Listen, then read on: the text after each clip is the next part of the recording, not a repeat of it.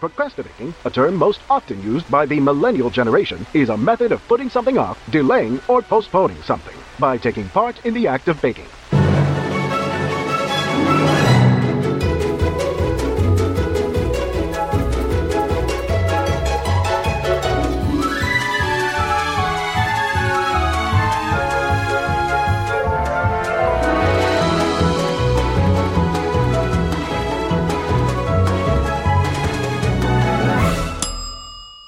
Welcome to Procrastibaking, a place to talk about our baking obsessions and avoid doing everything else. Coming to you from Southern California, I'm Luisa. And from Eastern North Carolina, I'm Rachel. Hello, Rachel. Hello, Luisa. How are you this week? I'm doing okay. You know, I probably sound a little stuffy. I can't really tell if I'll sound stuffy, but I have allergies, not the coronavirus, as far as I can tell. Just been adjusting to the change in seasons and sniffling a lot, but I have no coronavirus symptoms. Full disclosure, just want to be honest. Not that I'm going to infect you over over the phone, but just in case anybody is wondering. Yes, um, it is definitely that time of year. My car is covered in pollen. Yeah, it's a tough time. And I get like really bad allergies every year. Do you too? I didn't until we moved to North Carolina. And then last year oh. was my first spring here, and I thought I was going to die. Interesting. So not even when you lived in Hartsville. I had them in the spring, but not not really bad. Okay, something special about North Carolina. yes, I, and this area too is supposed to be really bad. I've read, I forget what I read exactly, but something about like eastern, the southeast United States is particularly bad for allergies, and then North Carolina is like the hot spot of that zone. Oh God, lucky you. right? so apparently I should have done a little more research before we moved here. This reminds me, this is a random story, but when we were in Puerto Rico in December for Christmas, we were noticing that Raul, we were driving around and like, you know, visiting different people and we went to his grandmother's house and for some reason, like Raul didn't have any issues with allergies like any other time we were exploring the island. But when we got to like his grandmother's neighborhood, specifically like her little block where she lived, um, he would get like really bad, like really bad allergies. His eyes were like really watery and he like could barely breathe and it was like really bad. And we were like, this is so rare, but it was only in that neighborhood. And he was like, I used to think I would just you know, get bad allergies in general when I would go to Puerto Rico, but now I think it's like something specific about that neighborhood. It's like the weirdest thing. bizarre. so maybe there's like a tree or something that's like setting him off. Maybe, but it's it would be just specific to that area, which is bizarre. Do you know what I mean? Like, I don't know. It's very odd.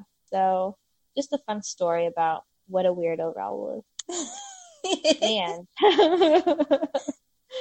So yeah, so tell me what you are procrastibaking for lately. So things have been really crazy at work. Um, for those of you who are listening, you're listening about two months after we record. So right now we're kind of the beginning of the coronavirus scare. So hopefully by the time you listen to this, it's over and everything is back to normal. But um, I work at a nonprofit, so we are really amping up helping do different things for the school system. And I manage our social media. And one of our focuses is making sure we're sending out good, valid information, not contributing to panic, but kind of helping people sort out what information is out there. So that's keeping me very busy at work. So when I come home, like I don't even want to get on Facebook or anything because I've been on it all day long already. Yeah, like so overload of information. Yep, something to like just let my mind kind of wander off into baking them and not Good. focus on anything else. But you know what? Like what you're doing is so important, I think. And that's like what people need is access to community resources. And it, I'm sure it's like very stressful, but it maybe it also feels good to an extent because you know you're contributing in a really helpful and meaningful way. And like you mentioned, making sure that the information is very just factual because I think that's what's hard right now is that you get a you get bombarded and you it's hard to figure out what is based in science and truth and what what is intended to be like dramatic and to incite panic and so that's good i mean it's a really important thing for right. people to and have right now. It does feel good to help. And we, you're right. We reached out to our hospital and said, you know, what can we do to show the staff that they're appreciated? They're working longer hours than normal, even though they normally work long hours. Yeah. Um, what can we do to just keep sending out that messaging to stay home, to, to self quarantine, to social distance. That way, it limits what we end up having to face. Um, that right. was they didn't. I mean, they want flowers or cards. They just wanted us to kind of help push that message out to kind of make their yes. jobs easier in the long run. Yeah, I mean that makes sense. It's not necessarily material things that are going to help them at this point. I feel like you're right. What's going to help the most is having people actually follow the recommendations and make an effort to not spread things and just keep people healthy in general. That's good. Yes. So um, that's what I've been up to. What about you? yeah, well, you know, this quarantine. it's it's something. Um the upside is that it does leave a lot of room for baking, which is it's good. I mean, this is an important time to kind of have these hobbies for self-care. I mean, the downside is that I can't take the baked goods anywhere because obviously, you know, the schools here are shut down and we're supposed to go back the 31st, but I have a feeling we are not just from hearing what's happening in other places. So I think this will be working from home throughout the rest of the school year. and so, yeah, so I have no place to take things to. So I'm like, and you can't really give it to friends, you know, because you want to be cautious about food preparation and you know i understand like i probably wouldn't want to accept things that have been made by other people without knowing if you know the precautions have been taken. So they're just sitting in my home and i like eat them mindlessly which is not great but you know no. i got to figure out a way to control my mindless eating. Maybe and we also, can freeze them because i would think once this passes if you never have gotten sick it would be safe to consume that's later true. take out for a party or something. I mean, I'm not I'm not by no means an expert, but that's the way I would see it. That's true. Yeah. The the two things that I made for this week's episode, well, I don't know. One of them I think I should have frozen the dough, but the other one I don't think I could have done. But for the future, I definitely will try to keep that in mind. Like maybe preparing half the amount and then freezing the rest if it's like dough or something or yeah. I got to figure something out because I can't. It's like every time I walk by the plate, I like eat one of whatever I made. this, yes, this I have that problem. If it's sitting on the counter, I can't walk by it. Yeah, it's hard. So yeah, so you know, just trying to keep myself busy and you know calm, and I will miss some aspects of going into into my schools. You know, I'm thinking about my students, and I I do counseling with a lot of them, and just hoping that they're doing okay. And I think the next few weeks would just be trying to figure out how we can continue to be supportive, even though we're not physically around our students. So be a lot of problem solving and discussion about that. And then I don't know if this is, we might talk about this a little later because it's even affected our discussion for this episode, but finding ingredients has been trickier now. And so it kind of changes what we can even make, I think. Oh, definitely. And so for us out here, like flour was impossible. Flour and eggs, I would say, were like impossible to find. And then we got lucky and found some flour just the other day. And then my mom is sending me a little care package with flour and I think Aww. other essentials. Yeah, she's so sweet. She's very panicked about this. And so she wants me to be as prepared as possible. So she sent me, she said she was like shopping in her own pantry, just going through things. And she's like, we can spare one of these. And so she has. And your mom is very prepared normally. Yeah. So I'm sure she has like doubles of things she can send you. Oh, yeah. It's like a mom. I feel like a lot of moms are on top of this. Like my mother in law has loads of stuff. How is your mom? Is she like, she already had things kind of piled away? No, because they've been doing a lot of like eating out prior to mm. this. Um, and my dad is more the cook. So I wouldn't think so. Although they do have now a second freezer. So they probably were good on things like meat and frozen vegetables. Okay. Well, that's good. Yeah. I feel like good job, parents. I used to think it was ridiculous to have so much food and supplies. And now I'm realizing I was incorrect. Comes in handy. So, yeah. So, you know, other than that, just trying to find things to do to stay occupied. But yeah, a great time for us for baking, for opportunities to try new recipes. Good time for that. yeah, you said opportunities. I've noticed a lot of that that's some of the good I think that's coming out of this. People are being really creative about keeping their kids educated and entertained. Yes. And finding ways to connect with, you know, their relatives in nursing homes or whatever. I've seen a little boy playing tic tac toe with through the window with his grandparents. Oh. I've seen people going out and doing the big massive bubble things for the senior citizens so they can watch while they're safely inside. So people are being really creative and finding new opportunities. So we eh, there is a lot of good to and um, i think sometimes it helps to kind of focus on that. Yeah absolutely. There's a lot of like beauty in seeing how we can make connections in a new way i think. And the upside is also you know now we have more time to catch up with friends and you know relationships that maybe were neglected because we get so busy with work and other things. So that's been something that we've been trying to do as well just making time to call family members and old friends and make time to kind of rekindle some of these relationships that were put to the side. Yeah that's life. really important. Yeah one of the things we were sharing at work is loneliness is just as dangerous as smoking 15 cigarettes a day. There was a study done, I think, a few years ago, and that was one of the, the results they came up with. So, oh, wow. This was encouraging people that during this time, you know, when people are trying to be distant, you know, you can still FaceTime. Um, yeah. You can still email someone or text them, and to do that even more now because they might be feeling lonelier than you realize. Yeah, that's a good point. It's a really difficult time, I think, for people who suffer from depression or in general rely on that social contact to kind of keep going. And so, yeah, that's an important point to make time to reach out to people that you haven't heard from in a while.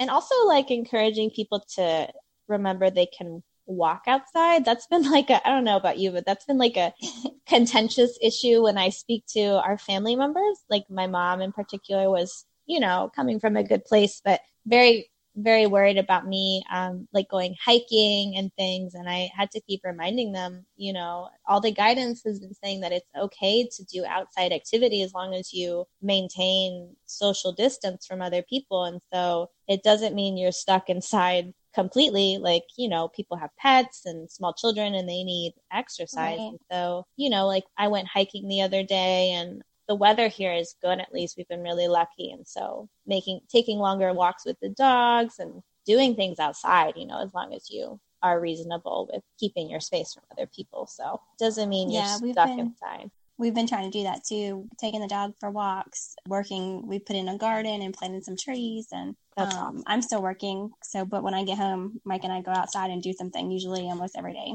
That's awesome. And that's gardening is also like a great hobby to have right now and having the space in the yard to do that that's i bet that feels really relaxing and you feel productive too because it's gonna you're gonna see results from it so that's right. I feel productive. I'm getting exercise, fresh air, and it gives me something else to think about while I'm working on it. Bunch of benefits. That's great. Okay, so why don't we do another round of our pop quiz? Yes, it's one of my favorite things.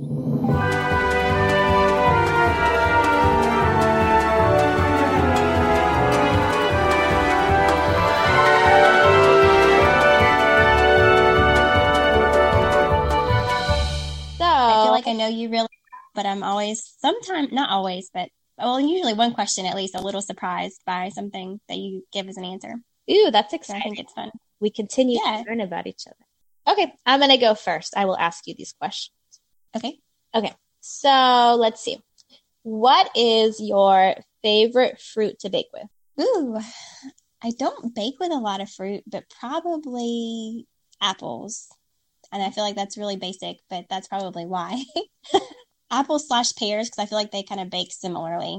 I made a really delicious pear ricotta cake that was really good. Um, but when I, when I was making it, I make it with apples. So I think either one of those two, they just feel kind of classic and nostalgic with the cinnamon spice mix that usually goes in there. Yeah, so I think that's why I like it. No, that's great. I love it's not a baked good, but I like that pear parfait you make. I know I always talk about it, but it's so Raul like good. really he wants to request it like every time he sees you. Let's see. Okay, so we have these challenges, these roll the dice challenges, and sometimes the requirements for what can be made are pretty general and loose. And so, how in these situations, how do you decide what you want to make for the challenge? That's a good question. So, sometimes I just look around my cookbooks. Um, I use eatyourbooks.com a lot. It allows you to put in your cookbooks and then I can type in like chicken and all the chicken recipes in my cookbooks come up. Oh. Um, so I use that as kind of brainstorming. And because I, one thing I'm trying to work on is using my cookbooks more because Mhm. it's become so easy to just like go to Pinterest or just even Google and type in peach dessert. And then, you know, BuzzFeed pops up with 50 peach desserts that are the best. And it's so easy, but I'm trying to use that a lot more and use my cookbooks. Um, I get a couple magazines that I keep. So I have a binder where I've torn out. So I look through that.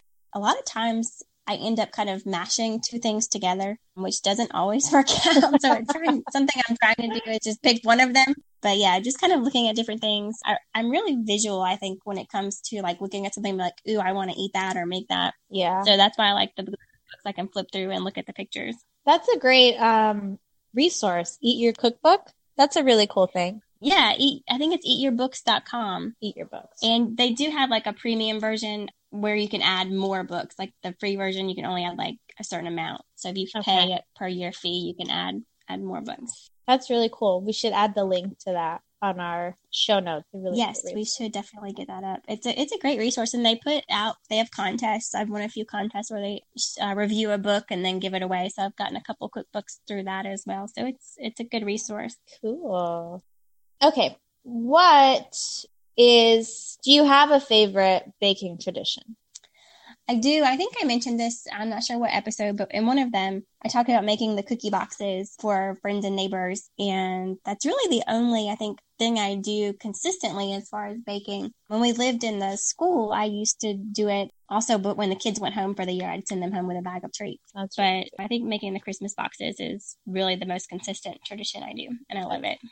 What do you want to improve on as a baker? I think we've also sort of touched upon this in previous episodes. Yeah, I want to work more on technique type things. Mhm. and presentation, I can make something taste really good, but it's not going to look really good.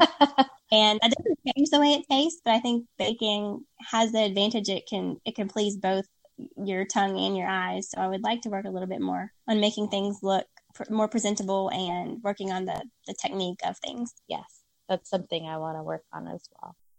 Do you have a favorite baking book? I think right now I really like um sitting I actually sitting next to my bookcase and I know who wrote it, but I can't think of the name of the book. Oh, never mind. The name is what I thought it was. Um Brave Tart by Ah, Stella okay. Parks. She focuses on um the spine of the book says iconic American desserts. So it's got like make your own Oreos, different I think it's got like a graham cracker recipe for homemade s'mores. So those like nostalgic childhood desserts, taking them and making like real food versions of them. That's awesome. Yeah, I've heard really good things about Brave Tart. I think primarily from you, because I know you've been a fan for a while. Yeah, I haven't made too much out of it, but the things I have made turned out pretty good. Let's see. Why don't we do this one? What is your favorite kitchen tool? Probably my KitchenAid mixer. I like that I can turn it on and walk away and keep doing something else. Um, especially because I told you this in the last episode. I don't always follow that first step, like line your pans, grease your pans, that kind of thing. So normally I turn it on and then go back and do that thing because most of the time a recipe will give you like minutes, you know, mix for two to five minutes or something. So I know I can turn it on and then just come back in a couple minutes and go to the next step. Okay. Yeah, I know. I I love my KitchenAid mixer too. It's like what would I what was life before I had it? I don't know. I like rely on it so much now. Um, Yes, me too. yeah. Okay, and then lastly, tell me, do you have a baking show that you really enjoy watching? I love watching The Great British Bake Off. It's changed a little bit here the last couple seasons with new hosts and half of the judging team being new. But I love that it really highlights the bakers and what they're making Mm-hmm. and not as much of the competition drama like our shows do here. Yeah, I've also heard, um, I haven't really watched too much of the show, but I've heard that the contestants are pretty like supportive and friendly. And so it's got a different sort of vibe than maybe some other baking shows have. Like people are more cordial. Yeah. Yeah. If they and if they finish early by some miracle, they like hop over to the person who's panicking and freaking out and trying to get them sorted out. That's really sweet. I've heard really good things about that show. Cool. Well, thank you for answering all of my questions. You're welcome, because it's about to be your turn. Ta da! Okay, I'm ready. so, what is your favorite fruit to bake with? Hmm, what is my favorite fruit to bake with? I really like using strawberries, and I would think apple would be my my second. It's a close second. I don't know what it is about strawberries. It's just it's like a fruit that I crave a lot. I think, and they are delicious. Yeah, and they're you know you can do different things. I like to do like a strawberry cake. That's something I find myself craving a lot with like fresh strawberries blended into the batter, and then making like glazes with strawberries in them. Oh, so good. So I would probably say that's my favorite. That does sound really good. You've got me thinking about strawberry. It'll be time soon, summertime. Yes, I'm ready for it. Me too. So, if we have a challenge like roll the dice where the requirements are general, how do you decide what to make? Oh, that's a that's a tough question. Um, I don't know. I mean, I generally will focus on like the form first, I think. So that's where most of like my thinking sort of goes is just once I know the form, go from there. And then I will try to do um, something that I haven't done before. So I try to use those challenges as a way to sort of push me out of my comfort zone. Yeah, yeah. they're really good for that. Yeah, for sure. Okay. Do you have a favorite baking tradition? I would say, I mean, this is kind of generic because I think everybody sort of does this, but I always am in charge of the Christmas cookie baking when we go home for the holidays. And so I am the leader for that. I get all the I get everything ready and I gather the troops. And it's funny because I usually try to get my brother involved and he will do oh goodness oh my god he'll he'll like you know frost one cookie and then he's pieced out he's like sitting on the couch doing whatever whatever he does or he's gone yeah he just disappeared well yeah you know him we've tried making stuff with him before and he's like there one minute and then gone the next so really it's usually just me and my mom in the kitchen frosting the rest of them. My dad like never frosts anything. He'll come by and eat one and then leave. So but it is like quality control. It is nostalgic though. Like we do it every year. And when we went to Honduras one year, I taught my cousins how to make the cookies. And then, you know, on the years that we spend Christmas with my in laws, my mother in law, make sure that I get a chance to make them. So it's it's been able to be something that we keep pretty consistent every year. Yeah, and you saying that about teaching your cousins just reminded me that when Alice was here, she was my student that I taught when we taught in South Korea. She came for a visit this fall. I got to teach her to bake Christmas cookies because ovens aren't very widespread over there. So she hadn't yet had that Christmas baking experience. So I agree. It was really fun to be able to introduce that to her. Yeah, that's really sweet. So, Lou, what do you want to improve on as a baker? Um, I think similar to you, the the technique. I think my presentation has gotten a lot better. I really want to work on piping and frosting. That's been really fun to experiment with. Yeah, yeah. and so just getting more practice with that, making things look nicer. And also just learning, having like my staples. So we've talked about the perfect pie crust, having things that are like my go to recipes. I like to try out, for example, different chocolate chip recipes. So I want to pick my one that's like my go to when I need to make that. I think right now the only thing that I make the same way every time is when I'm asked to make flan. And so mm. I learned that recipe from my mother-in-law she makes a really good cream cheese flan. And so that one is like the same every time. That's like my that's one that i get requested a lot to to make. So that's you know the same recipe every time. But i would like to kind of have like my staple go-to recipes for more things. And also i think i mentioned this before but get a little out of my comfort zone with exploring with different flavors because i tend to keep it pretty safe yeah, I definitely agree with you. I want to have that kind of recipe book of staples. But I was surprised to hear you say about the presentation because I feel like your desserts could have popped out of Martha Stewart magazine. You're so sweet. Yeah, I mean, sometimes I feel really proud of what comes out of it, but I'm really hard on myself too. I mean, I think in general, a lot of bakers are, you know, and Raul is always so sweet. He'll tell me that it looks beautiful and I'm like, I don't know, it's lopsided or it's, you know, the technique with the piping of the frosting is not perfect. I should have used a different tip. And so maybe it's just feeling more confident with what I'm presenting because I usually am able to find like a flaw and I get a little fixated on that. So maybe it's not so much like perfecting the technique, it's just also being kind of okay with it and just, you know, being a little bit more forgiving to myself because I tend to be I tend to be pretty hard on myself in that way. Yeah, I think that's pretty natural. Yeah. Do you have a current favorite baking book?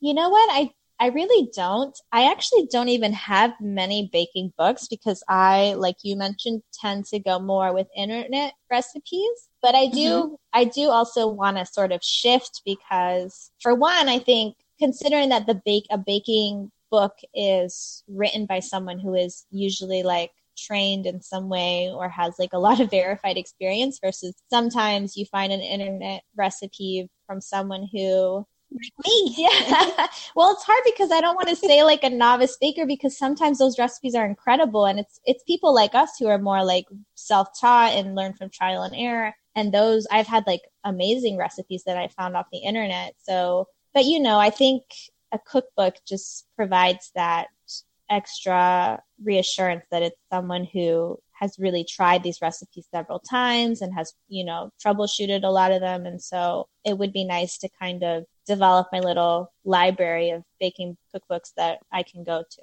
Yeah, that's a good point about the um, internet recipes, and I think we've talked about it before. How we try to read the reviews if if the site has that capability right. to to kind of boost our confidence in what we're about to yeah, make. Absolutely. Okay. Do you have a favorite baking show?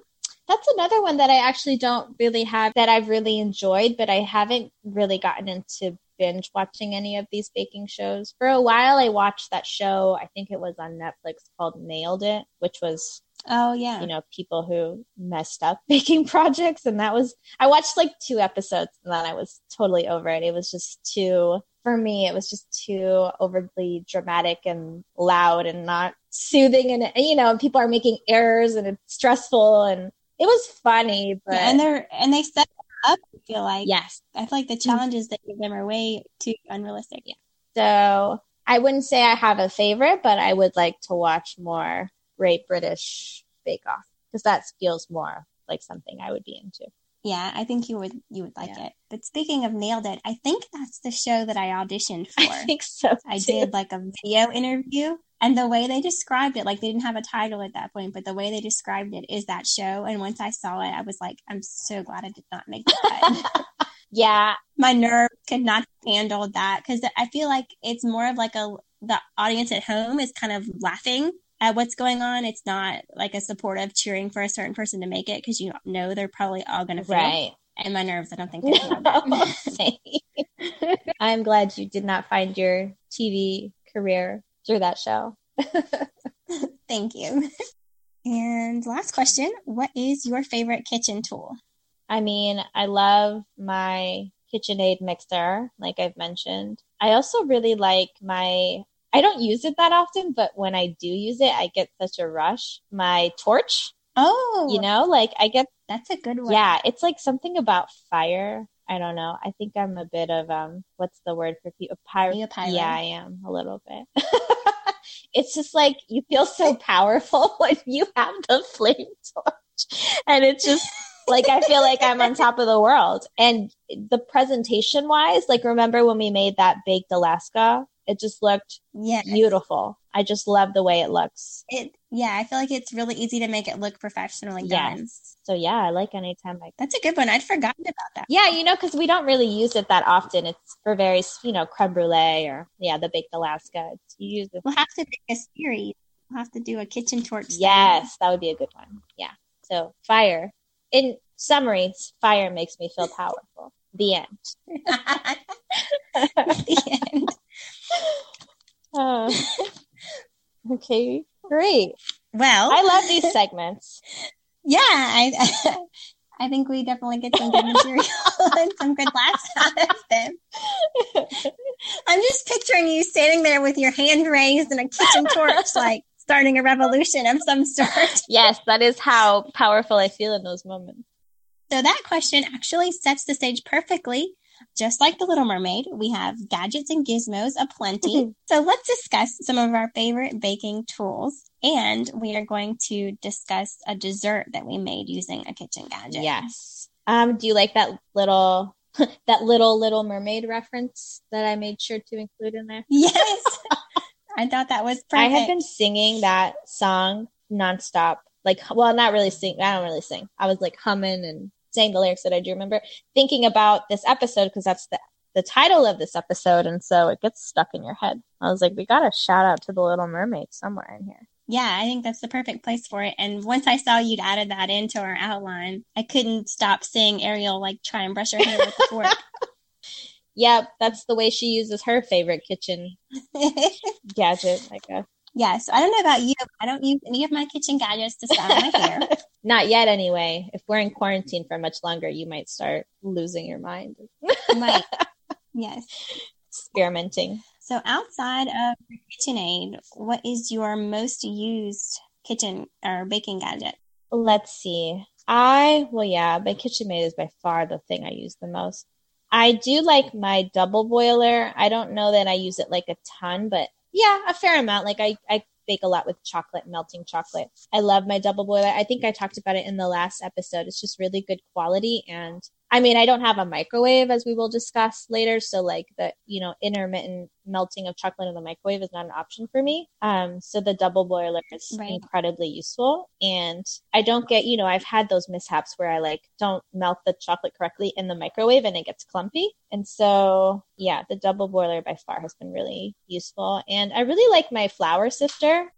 Is that what it's called? A flour sifter? I think so. I don't have one of those. So you you find you use yours a good bit? Um, I actually I don't use it like a ton, but I really appreciate when I do get to use it. It is like so satisfying when you have like powdered sugar and you want to dust it over something. Like no more will I just kind of toss it with my hand. Like I I have to use it. I'm like, oh, I'm over that. so what what does your sifter look like? Is it like a sieve or is it like one of those ones that are like a can with a yes, it's the can with the little handle that you turn. And yeah, so again, I mean, I don't even know if I'm not really talking about like most used. I think I maybe most appreciated tools because by far, like the Kitchen KitchenAid is is what I use the most. But in terms of most appreciated, the flour sifter and the double boiler. And then one that I haven't really used, but I I need and Raul got for me for Christmas is um, a cake leveler because when we make layered cakes and I try to eyeball like Oh, cutting the cake, the top off the cake. it's really Oh tricky. god, it's awful. I never I just like I make it worse when I try to just level it just yes, a- it's terrible. suddenly I have cake Yeah. pops instead of a three layer cake. Yeah, it's awful. So that is not one that I have used yet because I haven't made a layer cake since I got it, but that one I can see using a lot because I love making layer cakes and I don't want to keep messing up leveling it. So that one is one for the Yeah, you are gonna love it. I used to have one until we moved and I lost it. I haven't replaced it. I've been meaning to. I just keep forgetting. Um, but I do miss it. It it does make it a lot yeah, it makes a difference. Um, so tell me about yours, the ones that you use the most or are most Um, valuable to you. I really love my mini chopper. I think that's what you call it. It's Black and Decker. I actually have two of them. The other one isn't Black and Decker, but I forget where it is. I got it at a yard Huh. sale. I got both of them at a yard sale for a dollar, so it's like the best investment Oh, I've ever wow. made. But it's like for chopping or herbs. It maybe holds like a cup, but it's easy to just rinse it out. I don't have to lug out the food processor. And I actually forgot when we were making Christmas cookies this year that I had it. Um, I guess from moving and all of that. And Alice and I were chopping nuts by hand and Mike walks in and goes, She's about to really hate you. And I said, Why is that? He goes, Why aren't you using the mini chopper? And I was like, Oh, you are about to really hate me. and I pulled out the cabinet and showed it to her. And she goes, Yeah, I do.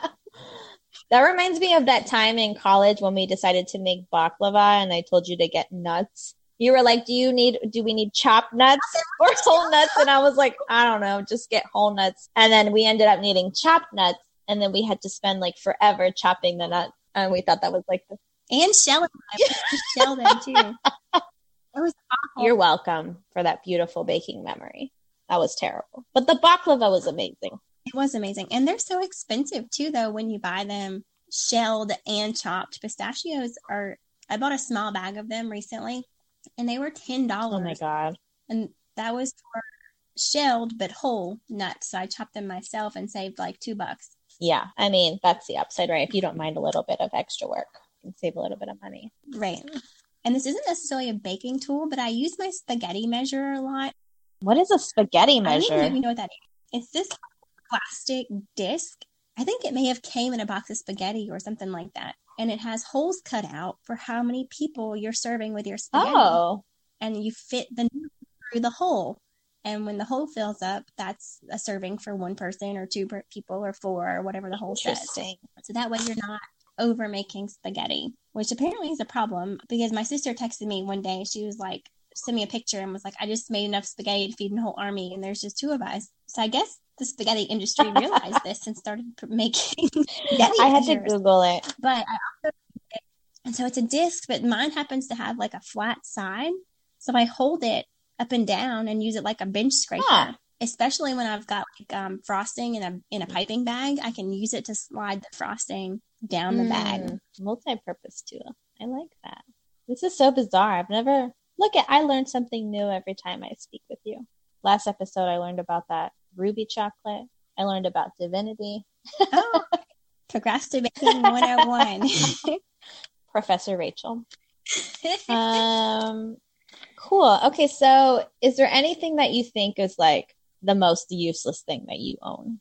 so I no longer own two of these things. Um, I used to have a popsicle Mm. mold, but I think it was a particular one.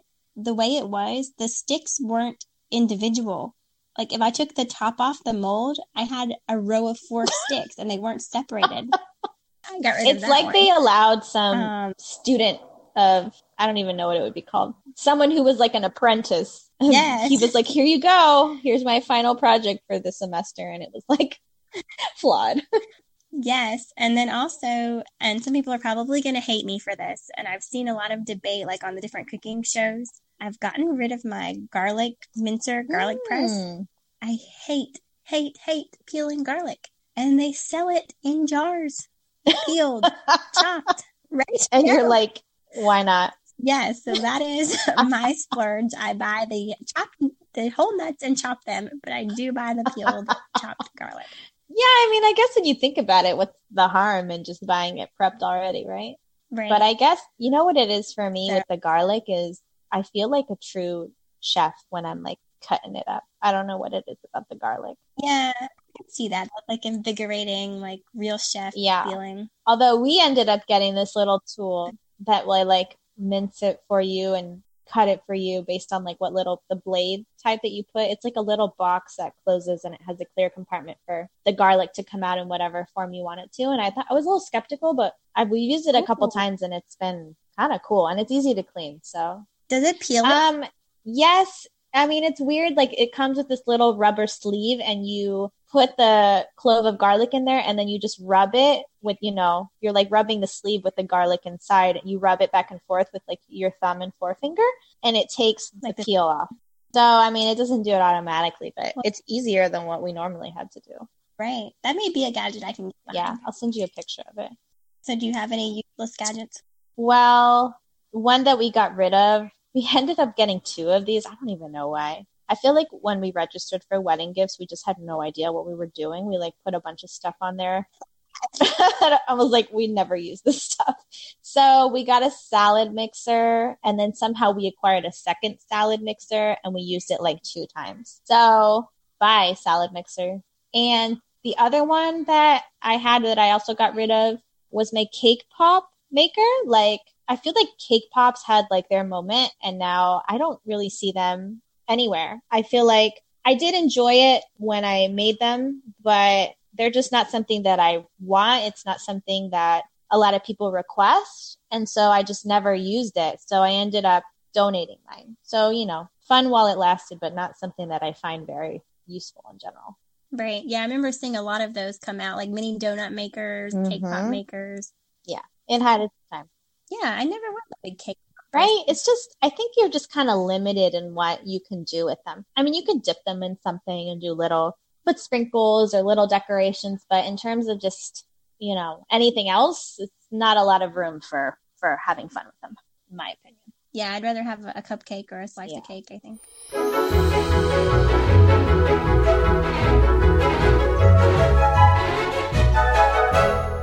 So last time we decided we were going to make a dessert using a kitchen gadget. And after discovering that you don't currently own a microwave, we decided to make something in either a crock pot or instant pot. So we're going to talk about that and work in our sweet and lows since they are connected to this challenge. Yes. And I think I will go first. And just some background on why we don't have a microwave, which I guess is apparently really weird because anytime we mention it to someone, they're like, oh my God, how could you not have a microwave? This was very unintentional. Microwaves are just something that when we moved to California, did not come with the apartments. Like when we lived in Charleston, we had one in every place that we lived in. Right. so we never purchased one. And then when we moved out here, we realized that we didn't have one. And then our second place didn't have one either. And so we kind of just learned to to live without it. And we've adjusted nicely, I have to say. I do miss microwave popcorn, but otherwise, you know, nothing too. Oh, have you tried the stovetop popcorn?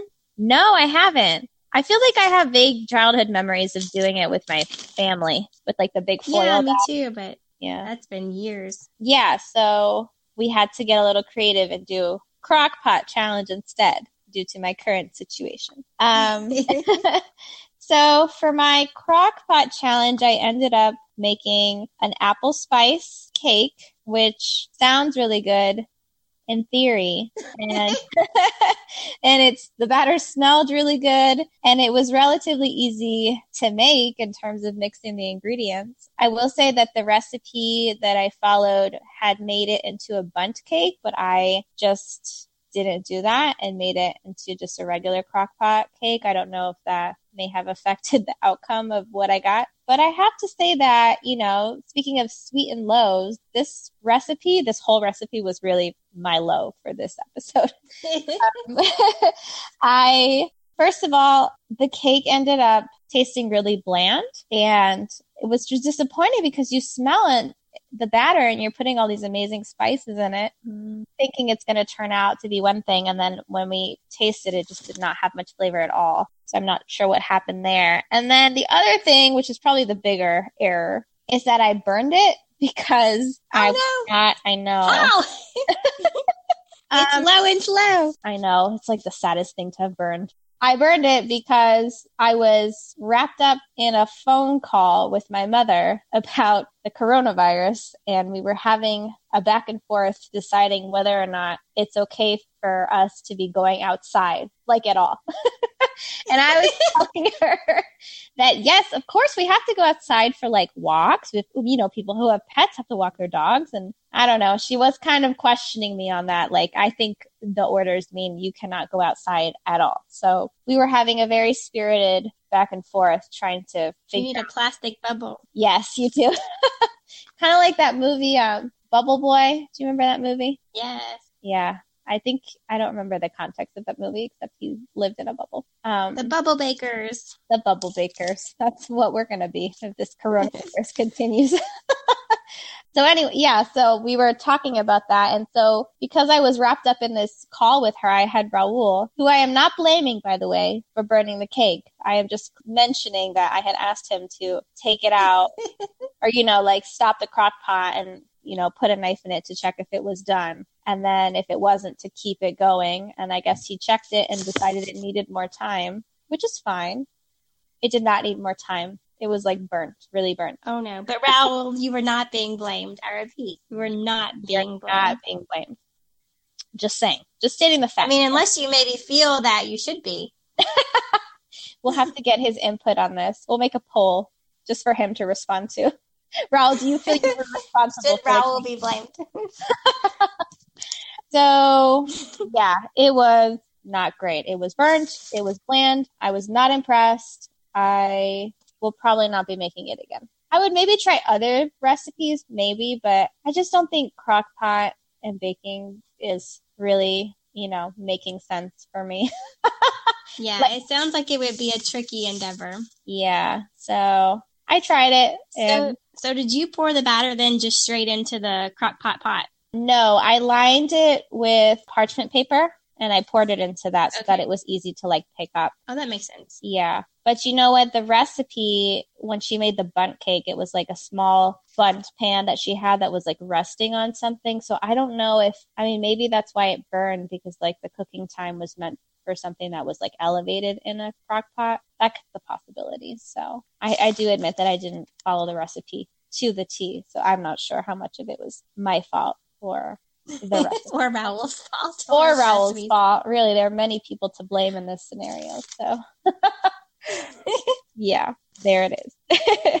Well, and you mentioned it being bland, and I just wanted to say I've had like crockpot meals that came out bland. They went in smelling good, but they came out with no flavor. So I wonder if something like with the longer time, if it like cooks the flavor out of it. Yeah, that's a good point. I mean, maybe not all foods are meant to be cooked like that for such a long time because I think you're onto something. I do think it diminishes the the quality of the flavor over time for sure. Time for us to do some investigating into crock pots. Yeah, I'd love to hear if anyone has had success with a crock pot um, baking recipe for them to fill us in on how it worked. Crock pot conspiracy theories. Ooh. okay, so that was my challenge and my low, my lows. Why don't you share yours, Rachel? Okay. So I did the instant pot, and I stress the T because I keep wanting to call it an Insta pot, but it has a T, another T, two T's.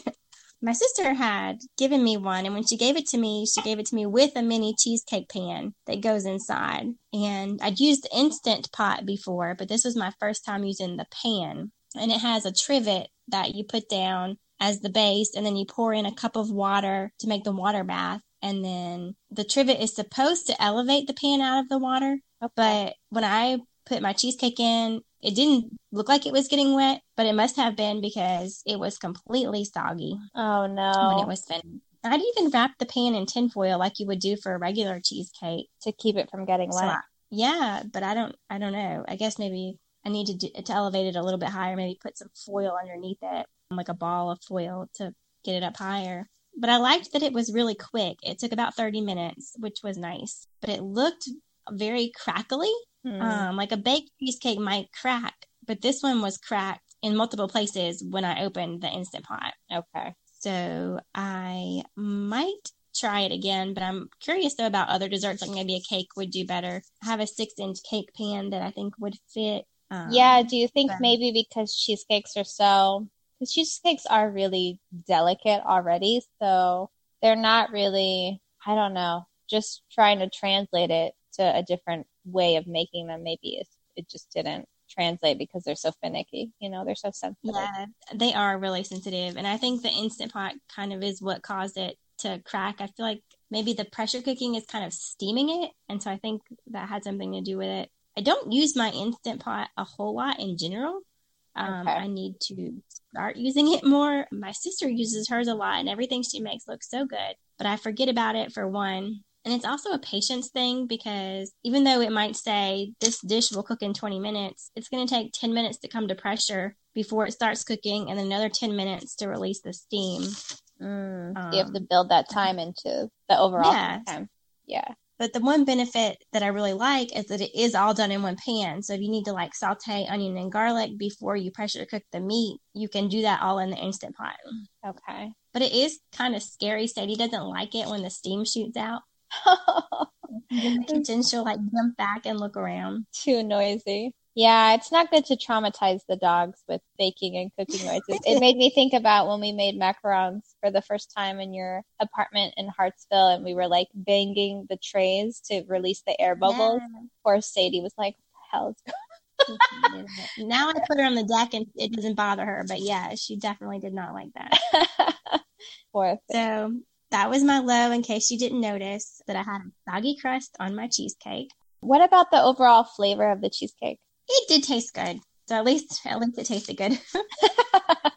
Always a good thing. And yes. you were saying that you would try not necessarily cheesecakes again, but something, making something else in the Instapot baking related. Yeah, I think I would give it one more go to see because it is just so quick that that would be nice if you know you have like last minute company or something. I could throw a dessert in there okay. while I'm making dinner and then have both of them ready. If if it would do a small cake, that would yeah. be nice. Yeah, no, that would be good. Yeah, I'm sensing a theme here, Rachel. We did not have great successes the first time around with this. Um, right. Maybe it's my fault. Maybe if we had done the microwave challenge, it would have. I do not advocate that. No, that's a bad idea. oh, goodness.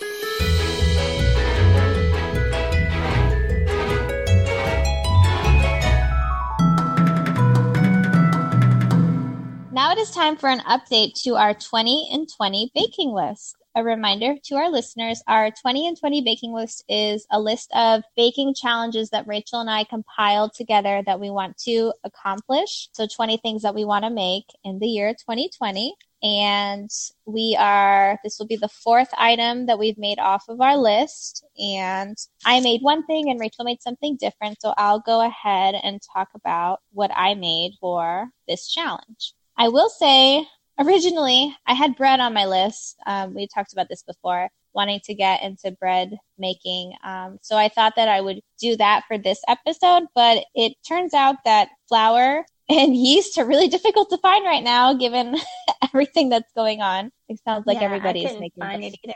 Yeah, um, this is the first time that that's really happened. Besides the toilet paper, I know find toilet paper. So I couldn't get off my hands on flour, so that sort of changed what I was gonna make. So instead of making bread, I decided to make croissants because that did not require as much flour or yeast. And I made chocolate filled croissants. And this was something that I had been wanting to make for a really long time, but that I was really nervous about because, as you know, Rachel, as we know from experience, French pastries are very technique specific.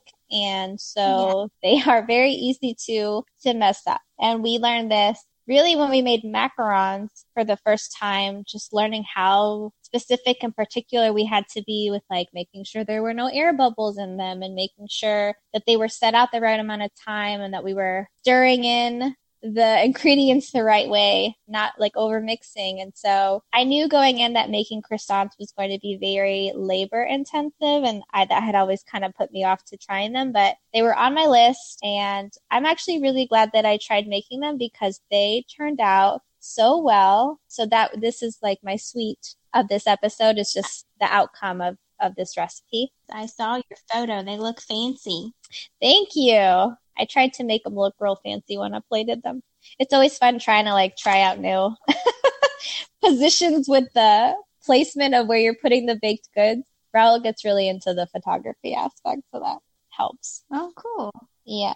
So, in terms of the recipe that I use, I the one that I followed the most was actually a BuzzFeed recipe from the Tasty subsection. I guess it's like their kitchen and food section of the website. And I was pretty skeptical because BuzzFeed really, that's what I know them for is those ridiculous personality quizzes where it's like, tell me your mm-hmm. favorite color and I'll tell you what you ate for breakfast three days ago. It's always like weirdly specific quizzes. And so I was like, am I really going to follow a croissant recipe from BuzzFeed?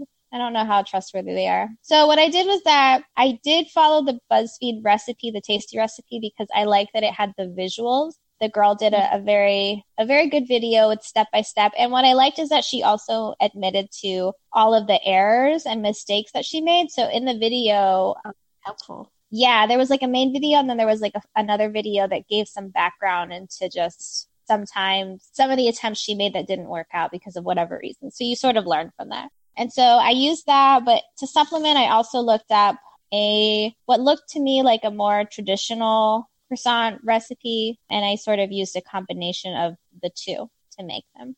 And yeah, I will say that it was very labor intensive. What's difficult about croissants is that you're laminating. So when you're putting the butter into the dough, you like are mixing it in, but you don't want it to melt. You want it to keep cold while you're doing it because oh, that's what makes the end product really flaky, nice and flaky and fluffy. Um, and so I'm trying to like make sure I'm like rolling it fast enough so that the butter is not melting, but it's hard because like the dough is really hard to roll. And I was like slamming my rolling pin on the dough, like making all this noise and Raul's freaking out that I'm going to disturb the neighbors. And um, what's tricky is that you're like, you know, rolling and folding and putting in the fridge for half an hour. You take it back out. You, or I think actually it was an hour Um, and then you take it back out, you do the same thing, you roll it out again, you fold it, you put it back in the fridge. So there's a lot of wait times in terms of keeping it cold and you're just doing that repeatedly. And so the dough gets really hard to handle because it's like cold.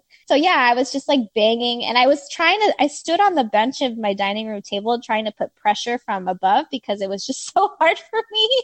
I lack upper body strength. I can picture this scene. Raul walks in. What are you doing? The neighbors. That's exactly what happened. He like is comes in around the corner and he sees me standing and he's like, "What is happening?" and I was just like, "I can't do it. I can't roll it out." So he had to help me. So I guess Raul gets kudos for this recipe too because he did help me make sure that it was rolled out appropriately since he had more upper body strength than me. Well, that's appropriate. Um, he gets not blamed for one recipe and kudos for the other one. So that's pretty even. Ah, look at that balance. I was gonna say it's the circle of life, but that doesn't reference doesn't make sense. uh, yeah, it's a give and take situation here. There you go. Um, yeah, and so I ended up, in terms of shape, I ended up making both crescent and rectangle shape. The crescent ones look really pretty, I think. And I put chocolate in most of them, but I did make a couple without it just to get like a, a taste of what it would be like without the chocolate, like a pure taste, I guess. And they tasted so good. We ate them all within two days. awesome. um, That's a good thing. Yeah, and it and it had a really good flakiness to the pastry. I think it could have been a little flakier, but I think given it being my first time and yeah, just how labor intensive it is, I think the quality of what I got was was good for it being my first attempt. So I would definitely make it again, but probably not until a year from now because it took so much time. so much it takes a long time, you guys just plan for it taking uh, over the span of two days pretty much because you have to let the dough sit overnight. So I also would not recommend this is not something you want to bring to a party, like make it for the first time and commit to bringing to a party or an event. Like you, when you make it for the first time, it's for you because you have to give yourself some wiggle room for some mishaps. And yeah, because it's so, they're so tricky to make. Yeah, I would so- not want anybody depending on me to make that my first time. Not at all. um, and it's interesting. I was, I was thinking like you see them fresh croissants like in bakeries all the time. Like, how do they do this? Like, how do they spend so much time prepping and, you know, getting it ready to bake to like sell on a daily basis? And I read that some bakeries, as a result of how much time it takes, will use like already prepared dough or frozen dough that they take out because that's just faster in terms of like, you know, turning this thing out on a daily basis you probably mm-hmm. don't have the time to make it like the night before. So I thought that was really interesting to learn. Yeah. So if you do decide to make this an annual thing, I'll come help you. We'll have a puff pastry party, make a bunch up and freeze it. Oh, I would love that. That'd that way really you can fun. have croissants whenever you want to without having to have a workout. Not a Popeye over here building my arm muscles every time I want to make it. so yeah, so that was my my bake and I want to hear about yours. So before I tell you about mine, I just want to say that I think you would deserve a Paul Hollywood handshake Ooh. for your effort here. Ooh, that sounds fancy. I don't know what, what it is, but I will take it down. so, Paul Hollywood is a judge on the Great British Bake Off, and his oh. handshakes are few and far between. So it is a coveted unofficial prize to get a handshake from him. It's his stamp of approval, I guess you could say. Ooh, fancy. Well, thank you. I guess I do accept this handshake Probably from a distance though, because I they told us not to shake hands, so that's fine. But uh, from six feet away, I accept this beautiful handshake prize. I love it. So I killed two birds with one stone. Um, my 20 and 20 bake was actually the cheesecake I made in the Instant Pot. It was on my list to make a non cream cheese cheesecake. So I made this one with ricotta and took it to a family gathering. We had a picnic outside and my mom liked it. My brother in law loved it and his favorite dessert is cheesecake. So that's a good sign. That's great. But I just liked it. I thought it was good, but it was almost like eating sweetened cheese. It didn't remind me of dessert. Like I ate my piece and was like, okay, now what are we having for dessert? Hmm. You were not too big of a fan of the flavor. Right. But I did like um, this is my high, and I hadn't had this before, at least not that I'd made. It had me finish cooking the cheesecake, cool it, and then spread a topping of sweetened sour cream on top, and then put it back in the oven to set. So I put it, yeah, so I took it out of Instant Pot and then put it in the oven once it had this topping on it. Okay. And I love that topping and it covered up all the cracks. So it made it really, really pretty and white on top. And I would use the topping again on another cheesecake. Okay. So that's good. I mean, there was at least something that you would reuse. What do you think Yes. about? Yeah, I'm curious. What about the ricotta was like off? You said it tasted like sweetened cheese. So was it like bland or? It just wasn't very sweet, but I also thought the ricotta was kind of grainy. Um, I Mm. asked, and nobody else said they thought it was. So I don't know if they were just being nice or they were afraid to tell me or, or what. I actually made ricotta when we lived in South Carolina. We can't buy raw milk in North Carolina for human consumption, so I haven't made it since we've moved. But Okay. I don't remember the ricotta that I made being as grainy as this was. Okay. So maybe there was a texture off to it too. But you know what? Even though it wasn't what you would have preferred as your outcome, it did taste good, right? At least it tasted good. it did. Everyone was pretty happy with it. So yes, at least it tasted good. We should have um, t-shirts made up. Yes, for sure. Eventually we need to start producing like hats and t-shirts and spatulas with our catchphrase. I love it. Raise your hand if you want a spatula. At least it tasted good. But the last note on my cheesecake is I vaguely remember having a cheesecake that had mascarpone and cream cheese. So I wonder if I did mascarpone and ricotta, if that would like smooth it out a little bit, or if the ricotta would just make it grainy and I should just stick with what I had before the mascarpone and the cream cheese. Mm, mascarpone is good. Yes, I love it. So it sounds like you would be willing to try this again, you think, maybe? Yeah, I still want to try um, to nail that cheesecake without cream cheese. So I'm going to try something again. I don't know if it's going to be a ricotta based or maybe it'll just be a full mascarpone cheesecake. Maybe that would work. Yeah. So cheesecake has not officially been checked off the list then, because it's still a, a hunt for the, the perfect one. Yes. Okay.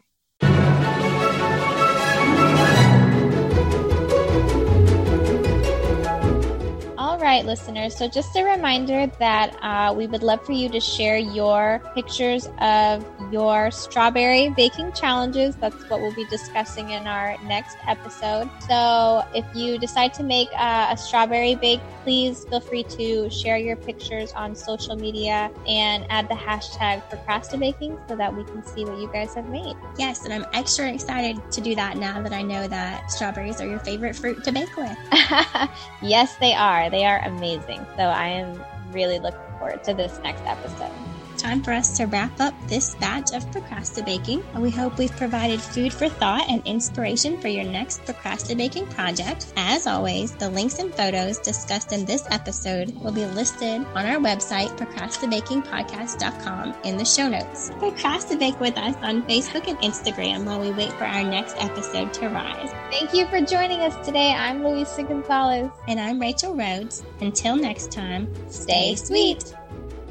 This has been Procrastibaking. If you enjoyed this episode, please subscribe on Apple Podcasts and leave a good review. You can also subscribe to us on Google Podcasts, Spotify, iHeartRadio, Stitcher, and many more. You can also subscribe to our RSS feed directly from our website at procrastibakingpodcast.com. Also, feel free to follow us and give us your feedback on social media on Instagram at, at and Facebook at facebook.com slash procrastibakingpodcast. If you'd like to share your procrastibaking stories and pictures with us, you can send an email to procrastibaking at yahoo.com. Procrastibaking is hosted and created by Rachel Rhodes and Luisa Gonzalez, produced and edited by Raul Ceballos, with music by Alex Walker Smith and show artwork by Rob Demers.